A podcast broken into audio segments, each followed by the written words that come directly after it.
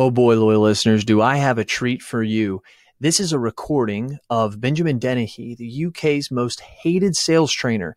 He was on our mastermind that we had in August, and I decided when I recorded it to take the 40, 45 minutes that he was on and to actually turn it into a podcast for you because you deserve it as a loyal listener. You deserve the greatness, the meat, the juicy, succulent content that's getting ready to flow into your ear. Enjoy. This is Agents Influence Podcast. Like any business, and I'm the same, when you first start out, you have to prospect your guts out because that's how you build up a business. So if you don't know how to prospect, you're always going to be a pretty crappy salesperson because prospecting is the only place where you can learn real time interaction with a human and figure out how to think quickly. Selling is the art of communication, and it's obviously the ability to think quickly on the spot and be able to answer questions in a way that will move the prospect forward. So if you can't prospect, you're going to be pretty crap when you're in front of someone. I'm Jason Cass, and we're going to help you think differently, change your agency, change your finances, change your family, and in the end,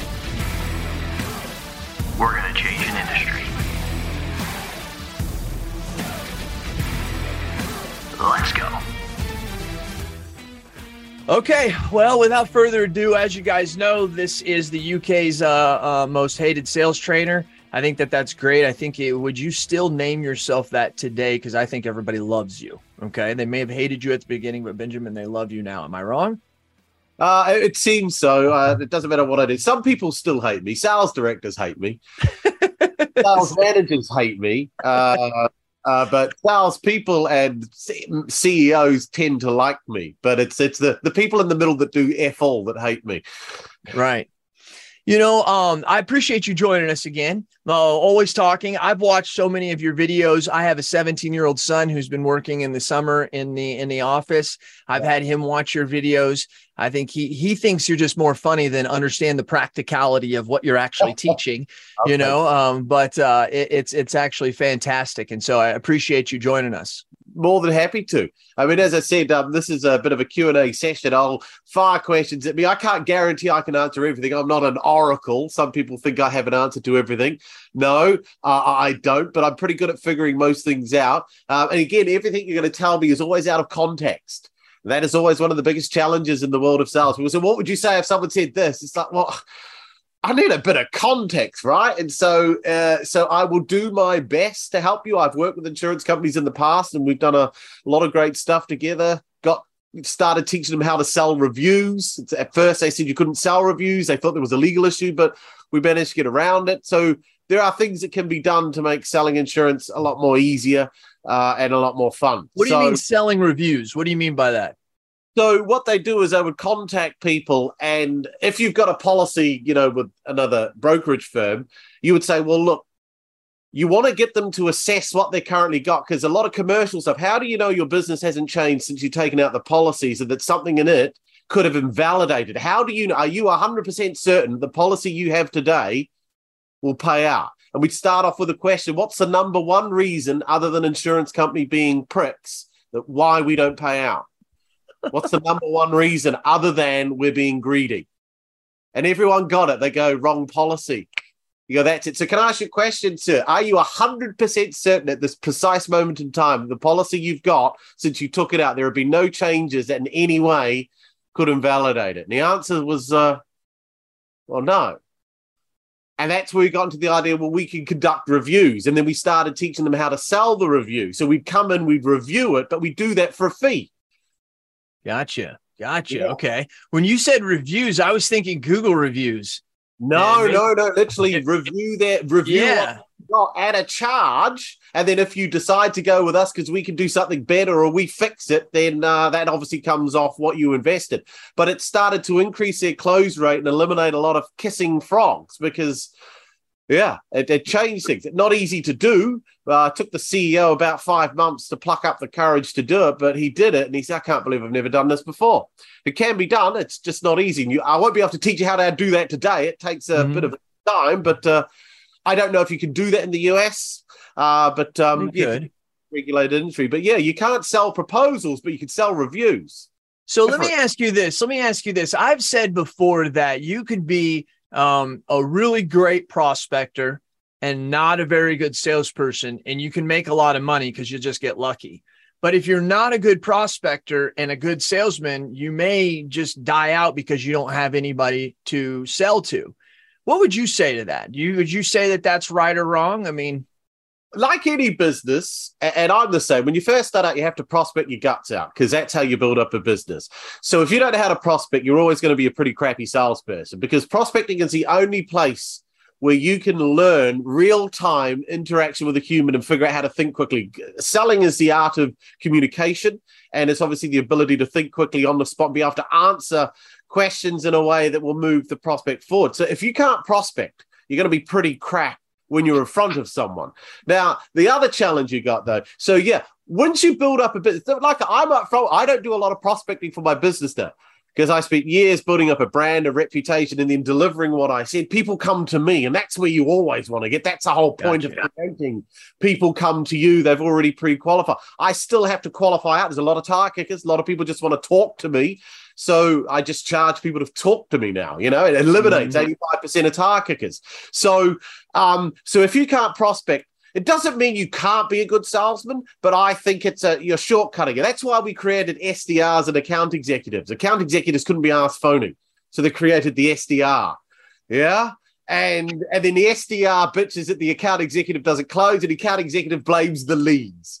Yeah. So it's, it's, why don't you do the job yourself? There. Oh no, I'm too good to prospect nowadays. Yeah. So I still do prospect. I prospect for my clients. I was prospecting literally the other day. I've been recording it. Um, I still do it um, because I got to keep up my skills. But yeah, I don't think if you can prospect, it sets you up to be a good salesman. So here's the thing you were actually, when you started, your job was to set appointments yeah. for other people to go in and do the sale, correct? Yeah. Yes. All right. And then you, th- there was a process of how you went from there to where you sold, and then how they looked at you after that first appointment was like, "Holy shit, you need to be selling." Can you talk about that? Because I think that I think that could be relative to a lot of people. So I worked in the world of advertising and marketing. I didn't know any. So not not not, not like uh, Yellow Pages advertising. These are creative marketing digital agencies, and these people are emotionally needy. This is a beautiful thing about creatives. They're emotionally needy and they, they just want to be in front of a human being to vomit all over them about how beautifully wonderful and great they are. Um, and the challenge they have is they get in front of people, but they wouldn't sell. So my job was to get them in front of marketing directors, brand directors, brand managers. And that was easy for me. I got meetings with every major brand you can think of Coke, Pepsi, Nestle, all of those big brands, but they never sold. So I started coming along on the meetings and I would watch them. And it's like, well, I don't know how to sell, but everything you're doing is wrong. And I said, no, no, no, no, no, no, no. This is this is how you do. It's all about relationships. It's all about getting your foot in the door. All the usual crap that people that can't sell say to justify why they're not selling. Now it takes a good 12 months to warm someone up before they give you money. And that started me on my journey of trying to figure out, well, how do you actually sell? And um, I looked and read a lot of books, looked into the psychology, started doing a lot, practicing things, met up with a sales guru who introduced me to some concepts and thoughts that changed my thinking. And I said, I'm just going to get good at this. Nothing else in my life. I don't care about anything else. I'm going to focus on this. And that's how I got into it. Um, and my clients would say, You're so good on the phone. Can you teach our guys how to do it?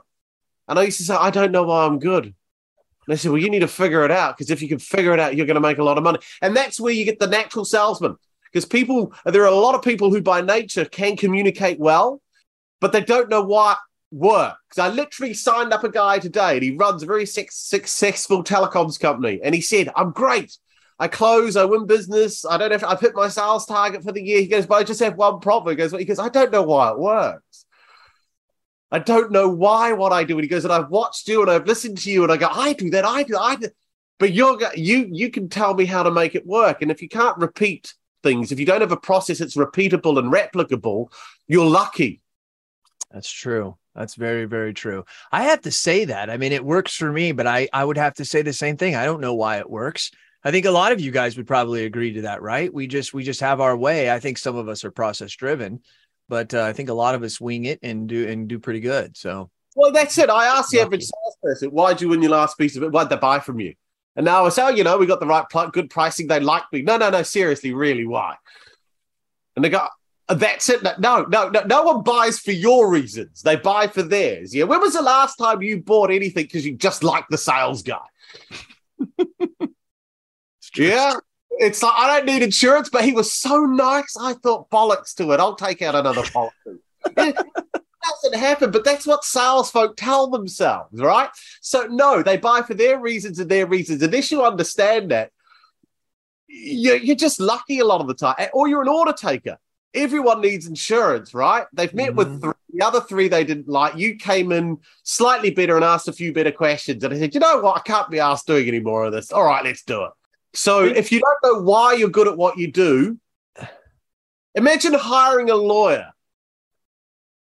And you say to the lawyer, so why are you good? He goes, I don't know. Juries just like me. I have a winnable personality. Yeah, you go, you know what? I'm going to go somewhere. Or you hire a, or you, you're a surgeon, right? So how come your patients don't die? I don't know. It's luck. I do enough of these, you know? the numbers game. These are professions. Lawyers are professionals, like, you know, and so they can tell you why they're good. But salespeople say they're professional. You say, why are you good? Just my personality. So, right? So it's, it's so true. It's so true. it is. It but is. as you said, they're buying for their reasons. So People- let me ask you, you you really hit on prospecting a lot. And I I, do. mean you you and you make it simple, right? If none of you guys have seen his videos, he basically says, Hey, this is a sales call. Do you have 30 seconds? And like everybody like says yes. And it always lasts more than 30 seconds. Um, I mean, expound on that because prospecting, I have to say, is one of the hardest things for all of us. And once again, we don't even know why we're good. Right. So it comes into a lot of mindset and belief too. So the average person growing up, I bet you're all taught the same things. You're all from the US. I'm from New Zealand originally. Everyone, who, all of you were taught growing up that it's rude to interrupt, weren't you? Mm-hmm. Yeah. And that you should never talk to strangers. So we get taught these things. That, were any of you told that none of those rules apply as a grown up? No. So you have what psychiatrists call scripted behaviors. You've got a little tape running in your head. So whenever you go to pick up that phone, you find every reason to avoid doing it because in the back of your head, your mum's screaming at you, you better not interrupt that stranger. Yeah. So you, you find all these reasons not to do it. And then when you do get on it, you actually think you're an interruption. So when I pick up the phone, I only phone at managing director or CEO level.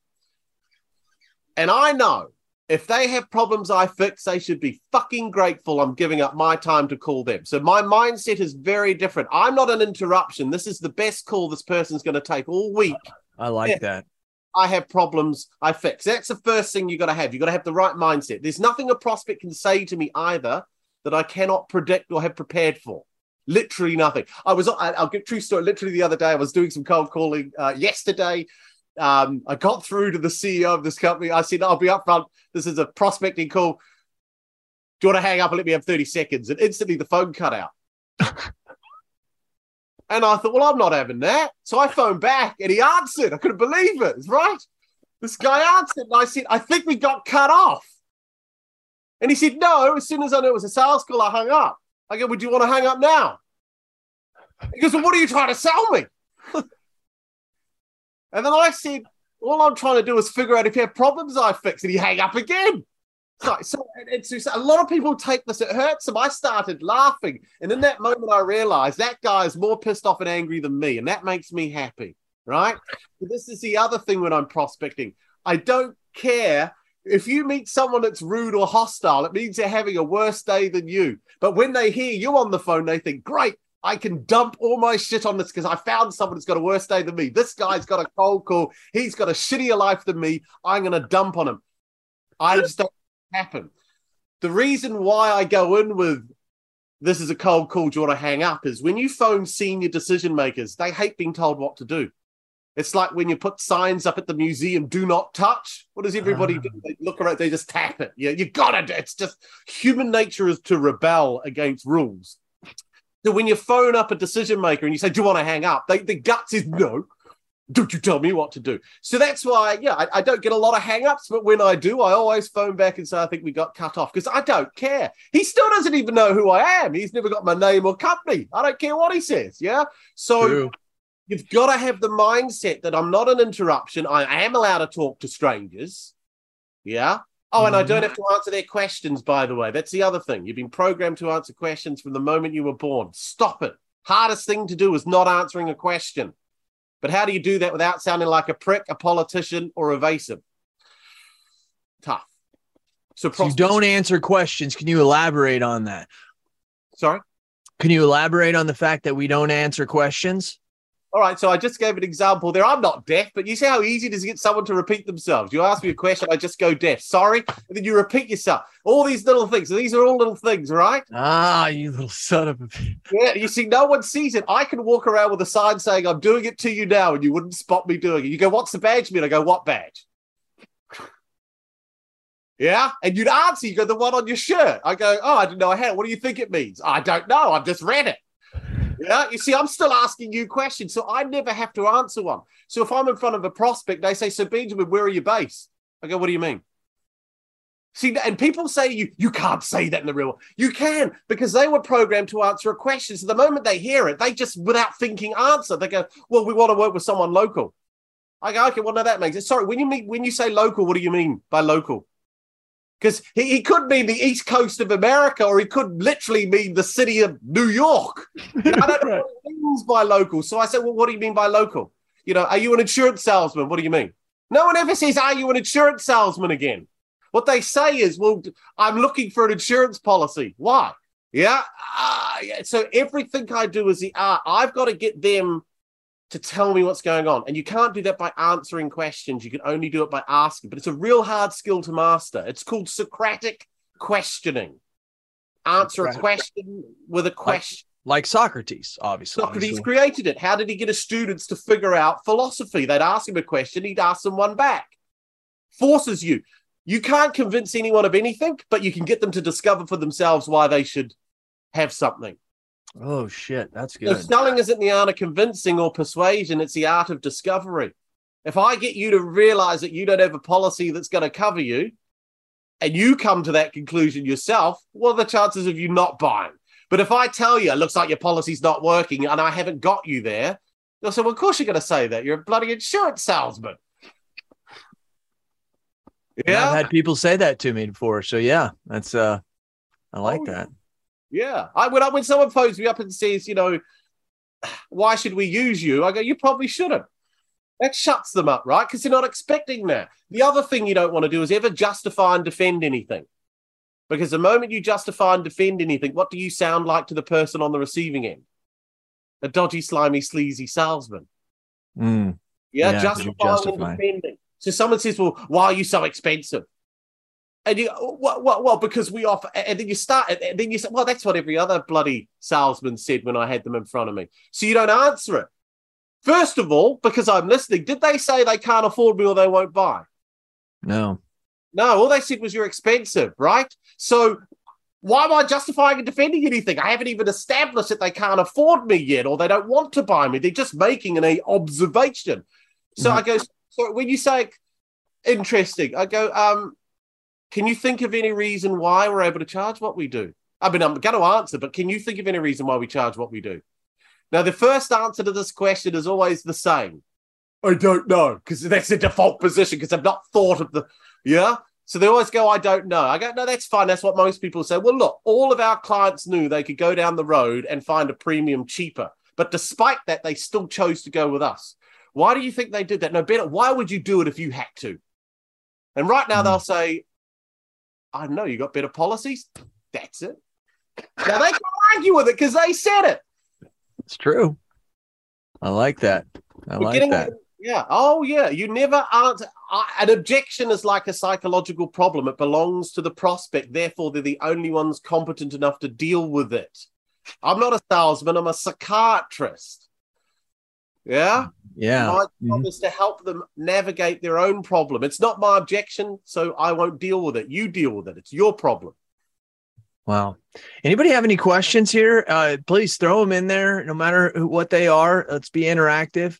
Um, some of the things maybe you had or you may had notes on anything, Benjamin, specifically you wanted to mention that we haven't already. No, I, you know me, I could talk for days. So that's why I Mhm. need you guys to uh, uh, uh, fire some stuff at me. Uh, yeah, because I don't know what you want to talk about. So yeah, I've done a bit of talk. We've been talking about for 10 minutes. So yeah, fire anything at me. As long as it's not where a baby's from. Who's What- gonna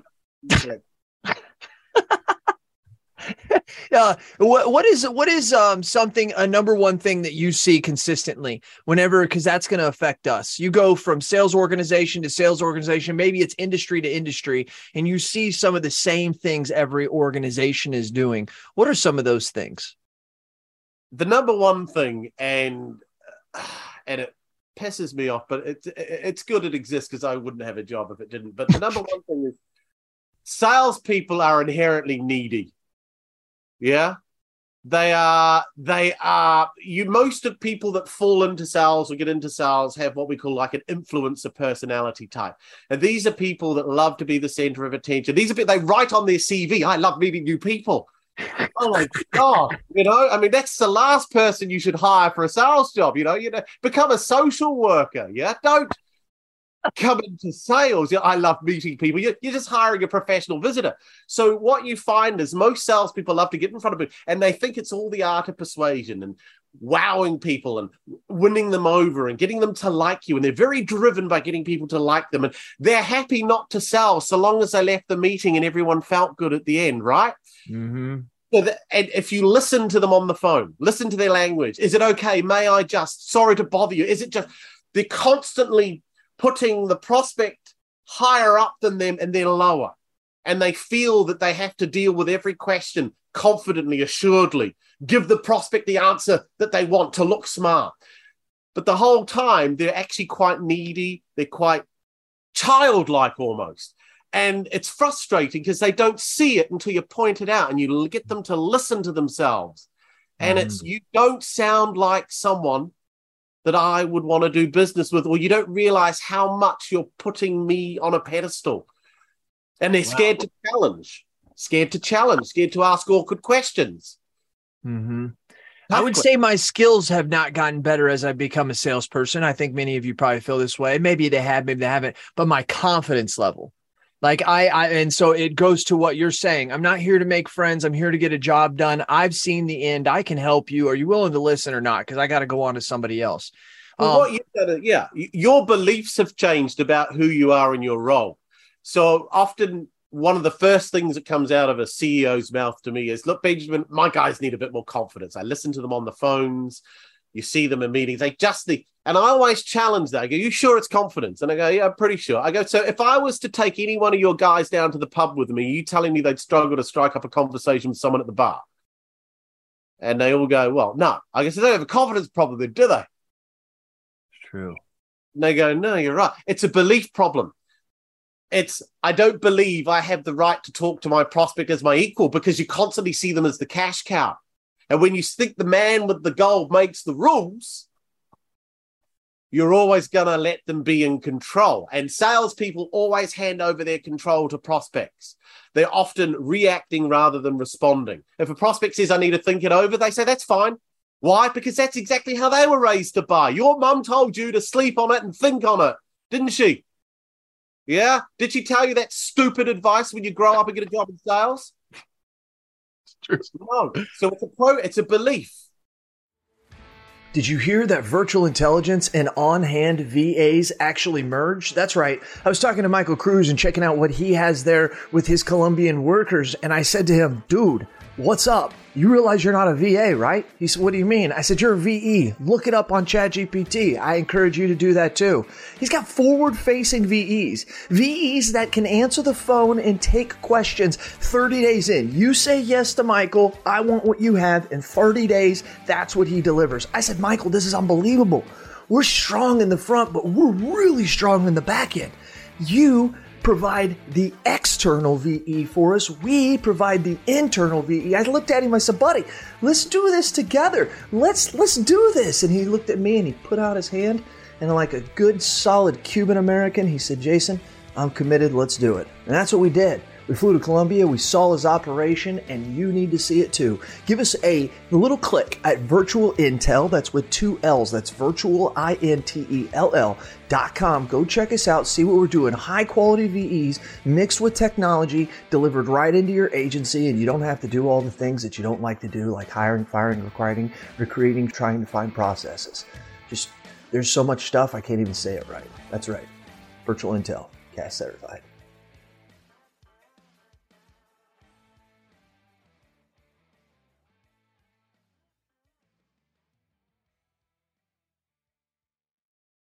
Blake, Jake, I hope you're hearing this. I want to talk to, and and Greg says that he has no problem talking to people at the pub. Uh, Greg, hey, I want to talk about when we talk about talking with the uh, main decision maker, right? We talk about that a lot. Let's back up to what Cameron brings up here. Thank you very much, Cameron. Anybody else bring stuff up like this? What about the gatekeeper, Benjamin?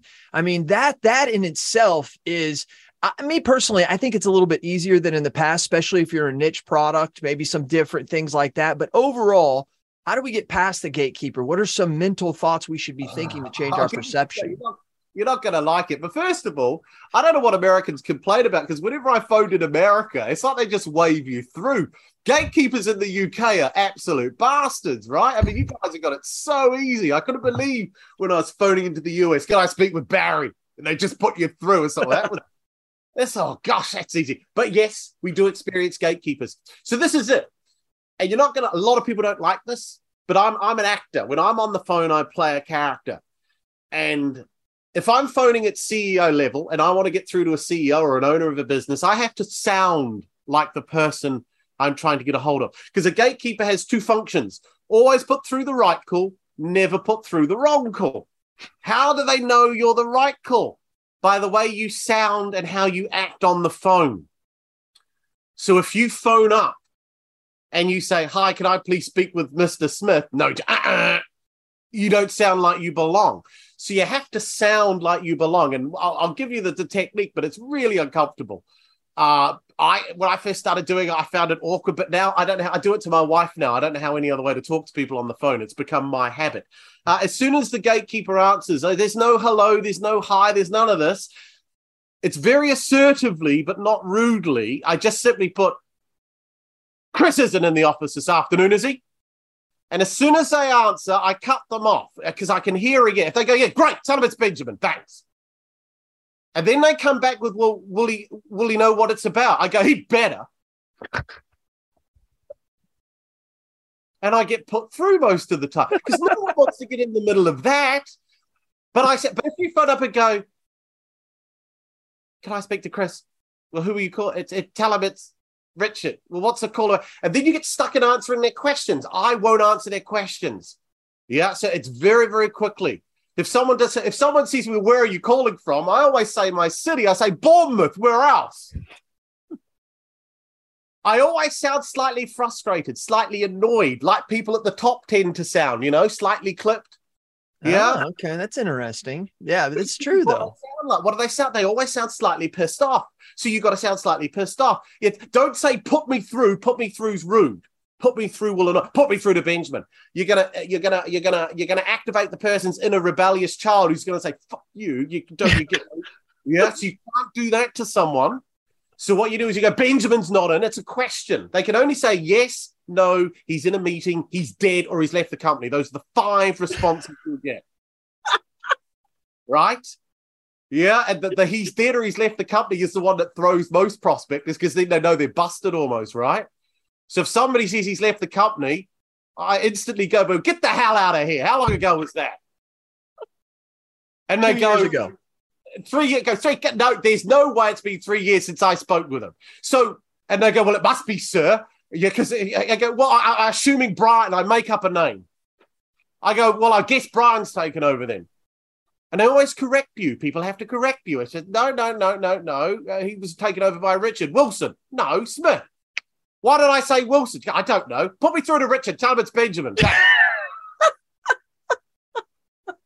this is an act. It's very tiring. So when I when I would do process, I could only do this for like 90 minutes because it's quite draining because I'm not that guy. But for five seconds, I can sound like the guy I'm trying to get a hold of. Gotcha. What about What's this? What about people who are interested but want to wait? What does that mean? I don't know what that means. What do you get them to take? How do you get them to take action now? How do you get somebody to express urgency?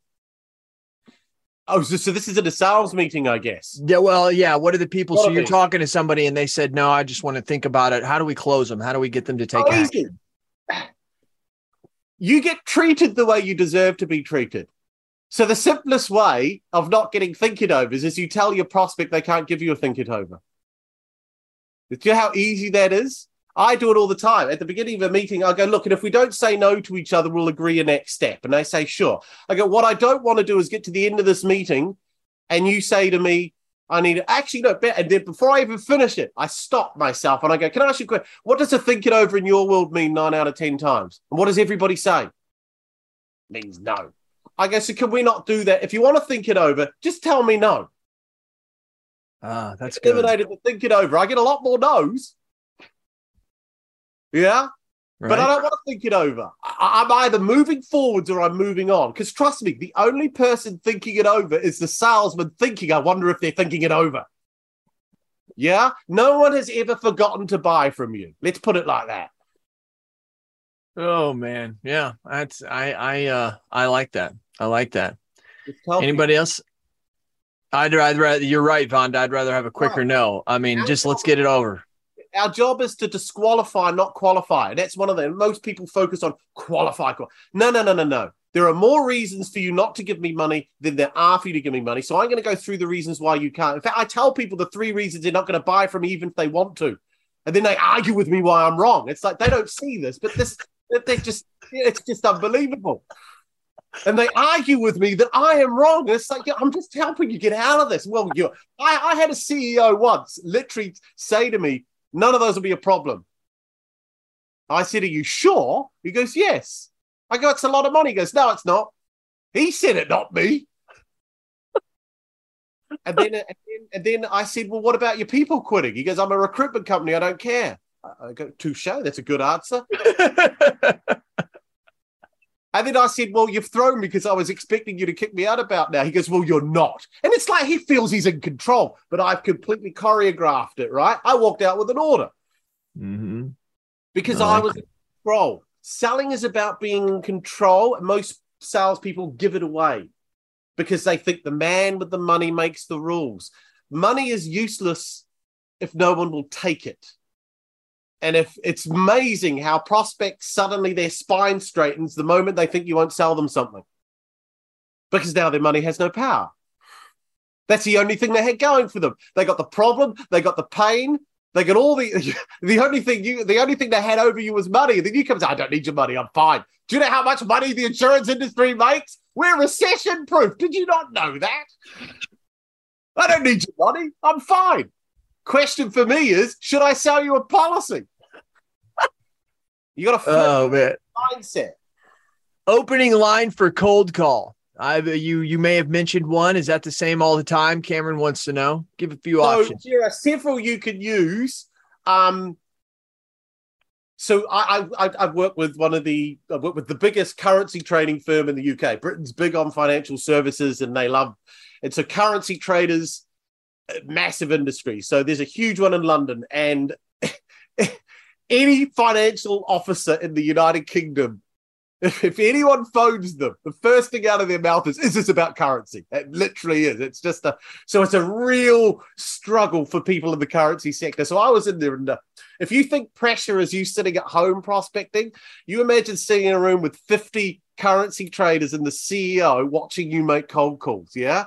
So Oh, God. uh, I, I understand pressure, right? And of course, people, half of them want you to fail because if it fails, then they don't have to change. And the other half want you to win because no one wants to see you completely crash and burn. So they have mixed feelings. And all of them said to me, they're all going to say, Is this about currency? Is this about currency? I, I'm- want to say, so I said, Fine, don't worry about it. It's going to be easy. So all I did, and of course, they chose the prospect. So, of course, what do you do when you get to choose the prospect for the sales trainer? You pick every asshole that you could think of and you give them to me. And uh, I got through to a chief financial officer and he goes, Hello. I go, I'll be up front. If I told you this was a sales call, would you hang up? Goes, depends. Is it about currency? I said, if it was, would a little piece of you die? And every one of them said, oh, yes. Now, rather than go in and spiel, I, I just go in with a very soft question. If I can get a person to vent, I can win. And I go, look, before you hang up, then, can I ask one quick question? He goes, sure. I go, why does everybody say that? And then every single one that I did that went, do you know how many calls I get from guys like you. I mean, it's non-stop. It doesn't matter what you tell them. It doesn't matter how, blah, blah. And after, you know, 30 seconds of vomiting his vitriol on me, I say, that does sound frustrating. He goes, yeah, it is. I go, well, look, if the next 30 seconds are different, will you hear me out or do you still want to hang up? And every one of them said, well, I tell you what, you already sound quite different. I'll hear you out didn't mean I got anywhere, right? But and everyone said no one was really rude to you, no one was horrible. No, I didn't phone up and sound like a currency trader. That's why. Yeah. Yeah. So a, a good line. You could do that if I told you this was about insurance. Would a little piece of you die? Because no one likes talking about insurance. It sucks, right? So at least right. it, it breaks it. You could go in with, um, I'll be up front. This is a sales school. Do you want to hang up and let me have 30 second? That's a very good one. That works quite well at decision maker level. So it's called a pattern interrupt. But for the love of God, do not phone up to Hi, it's Benjamin from ABC Insurance Company. How are you today? Yeah. Now we do that because that's how we were trained to use the phone by mum and dad, and it's polite.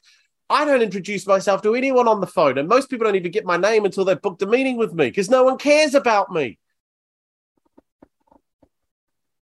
This is also what you got to remember. Nobody cares about you. For some reason, salespeople think they're important and memorable. You're not.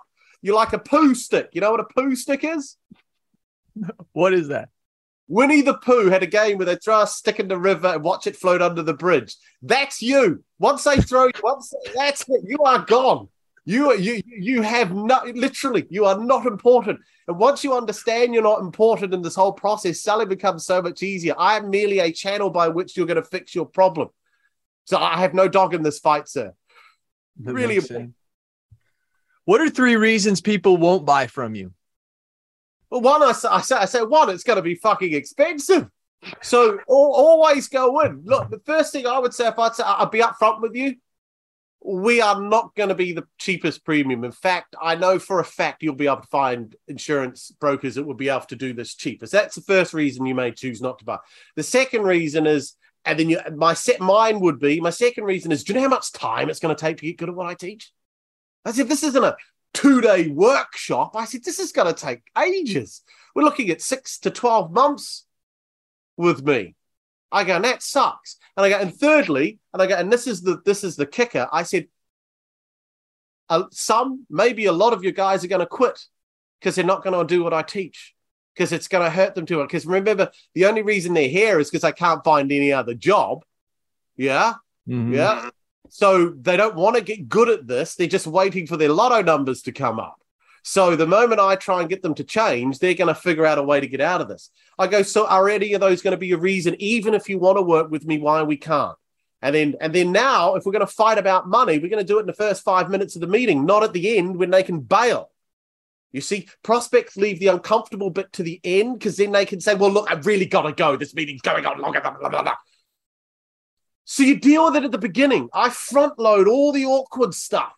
Mm-hmm. And if someone says to me, yeah, that's that's that's more than we were. Yeah, that's a lot more than I had uh, actually envisaged. I go, I know. So what do you want to do? Do you want to end the meeting? But they stood on your feet. Now they like.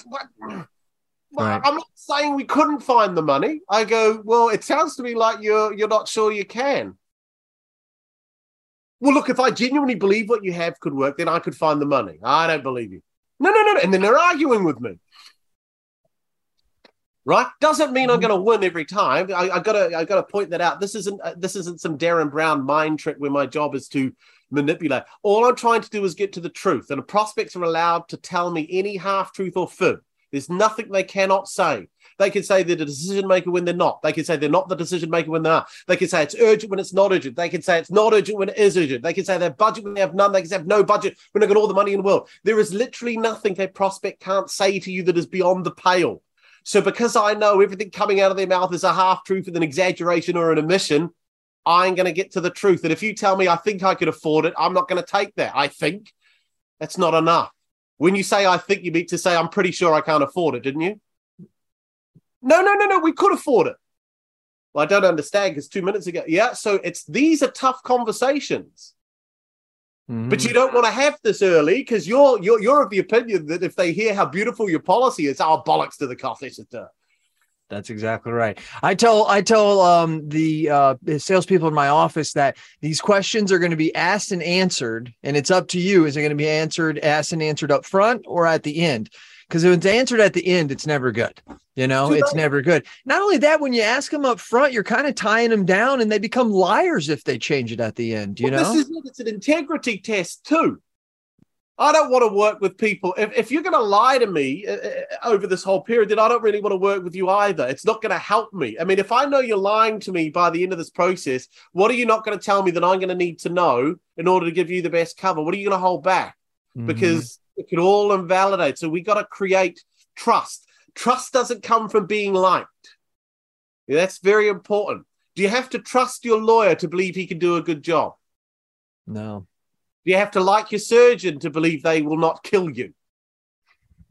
Yeah. No. In fact, most professionals, you think, you know, the guy's a complete wanker, but my God, is he good in court? Oh, he's he's just a pit bull. He's who you want on your side. Would you want to hang out with him? Nah, he's a complete tosser.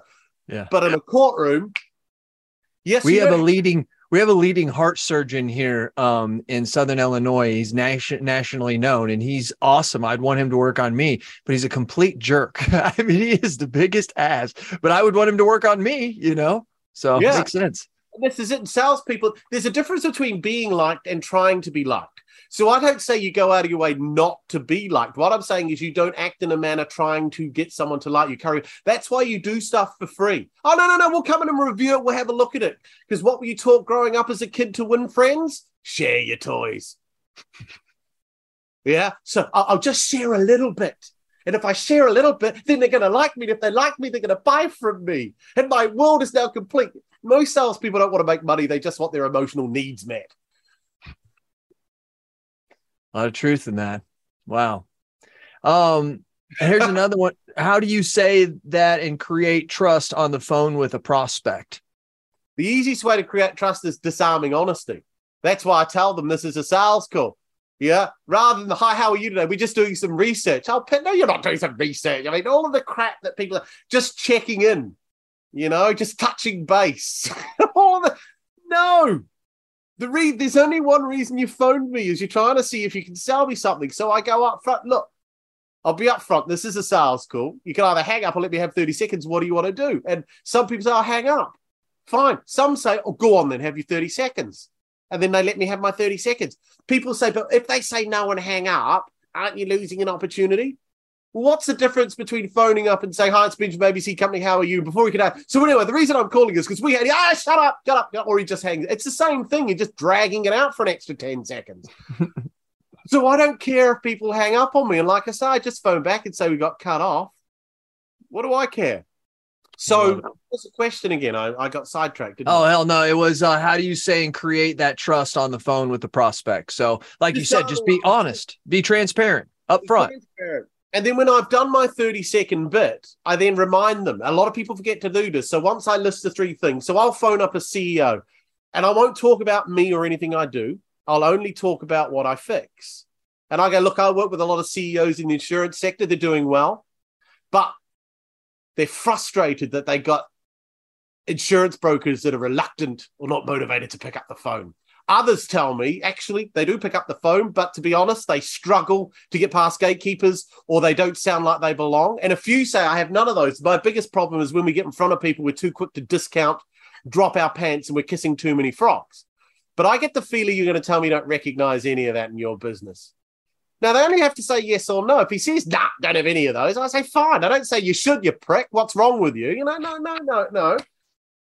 I just move on. I'm, I'm fine with that. I'm after the person that goes, no, I can, no, no, I can relate to that. And then we'll have those three things not picking up the phone, not getting past gatekeepers, or just discounting. If you could only fix one, which would you pick first? Ah, oh, it would, it would have to be the not making calls. Oh, look, I've had my 30 seconds. Is it okay if we talk maybe for one more minute? Now they all say, yeah, sure, because they're kind of hooked. Because now we're talking about them and their world. Yeah, occasionally someone will throw out a question at this point. Well, so what is it that you do? Well, if I tell you, do you promise not to hang up? Yeah, you, you make light of it. Yeah. Okay. If I told you I'm a sales trainer, you're going to tell me you don't need sales training, though, aren't you? Then I push them away. Then I either go, no, no, no, I wouldn't say that. Or, well, I think we're doing okay. By okay, you meant to say perfect, didn't you? Hmm. Always be challenging, always be pushing them.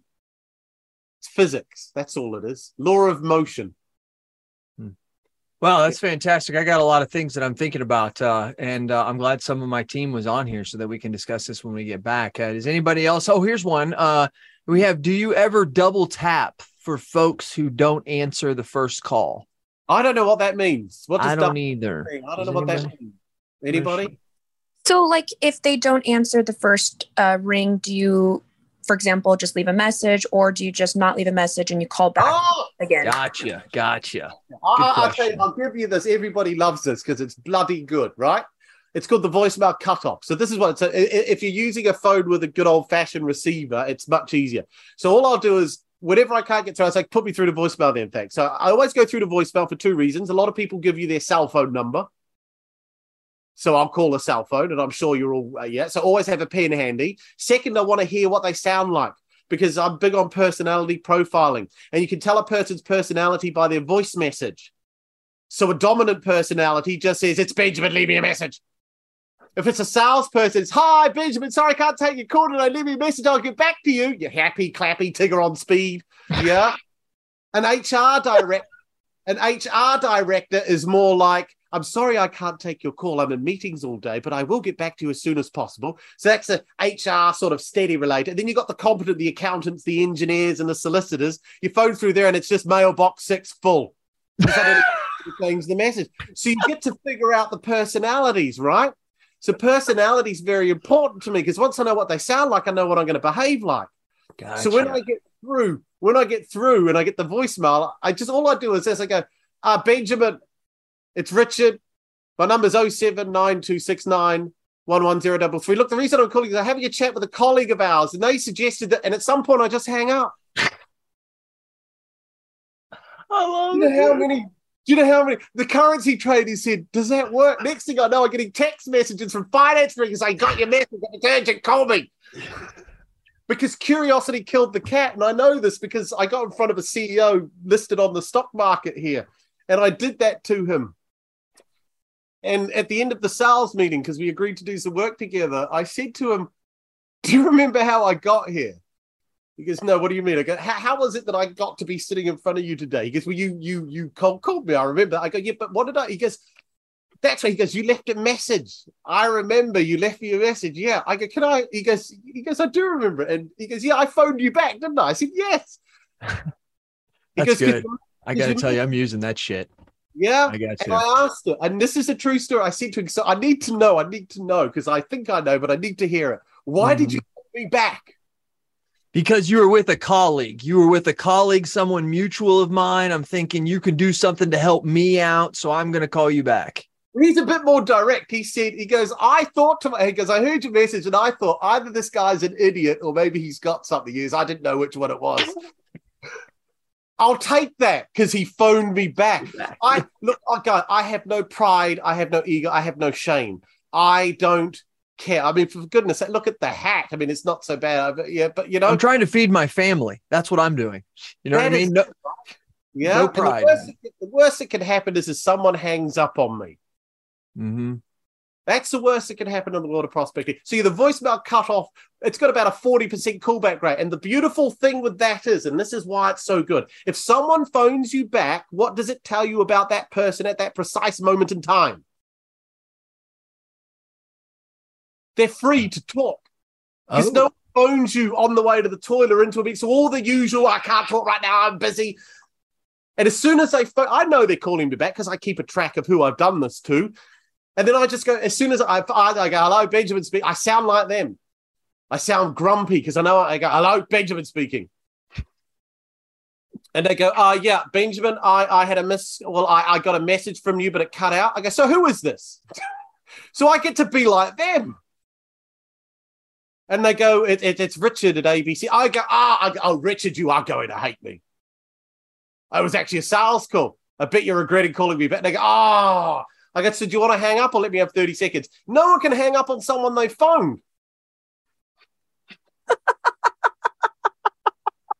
so they don't. They You don't call somebody and then hang up. they can't hang up on you. So so they all say, uh, "Oh no, no, go on then. You, you, you, you, I, I'm free at the moment." I know you're fucking free because you wouldn't have called me if you weren't, right? then I do my bit, and everyone that phones me back, I always have good conversation with because they're never in a hurry, they're never in a rush, and they phone me. So it's what I use. It's the only. And even if they don't call you back immediately, they can call you back two or three hours later, but they're calling you back because they're free. calling me back, yeah. I, I like that. It's not a magic bullet and it's not 100%. But if you get 40%, if you do this 10 times, four of them will probably call you back. That's the, the ratio. But that's four senior decision makers phoning you. That's that's good. I'll take that Yeah. statistically. It's a good number. We have a set hard in fact rule here. One o'clock is uh is when we got to go, and we're a little bit past it. But for you, it's always worth it, Benjamin. Benjamin, I'll definitely talk to you again. Maybe some of these people will. We will see you in New Orleans. Looking forward to that. It's going to be fantastic. Hey, everybody, I do appreciate. Sorry, sorry once again for going over. I know I try to stick to that. It's always day one. You know, always never. Until la- next time, I believe in you every time. I'll see you guys later.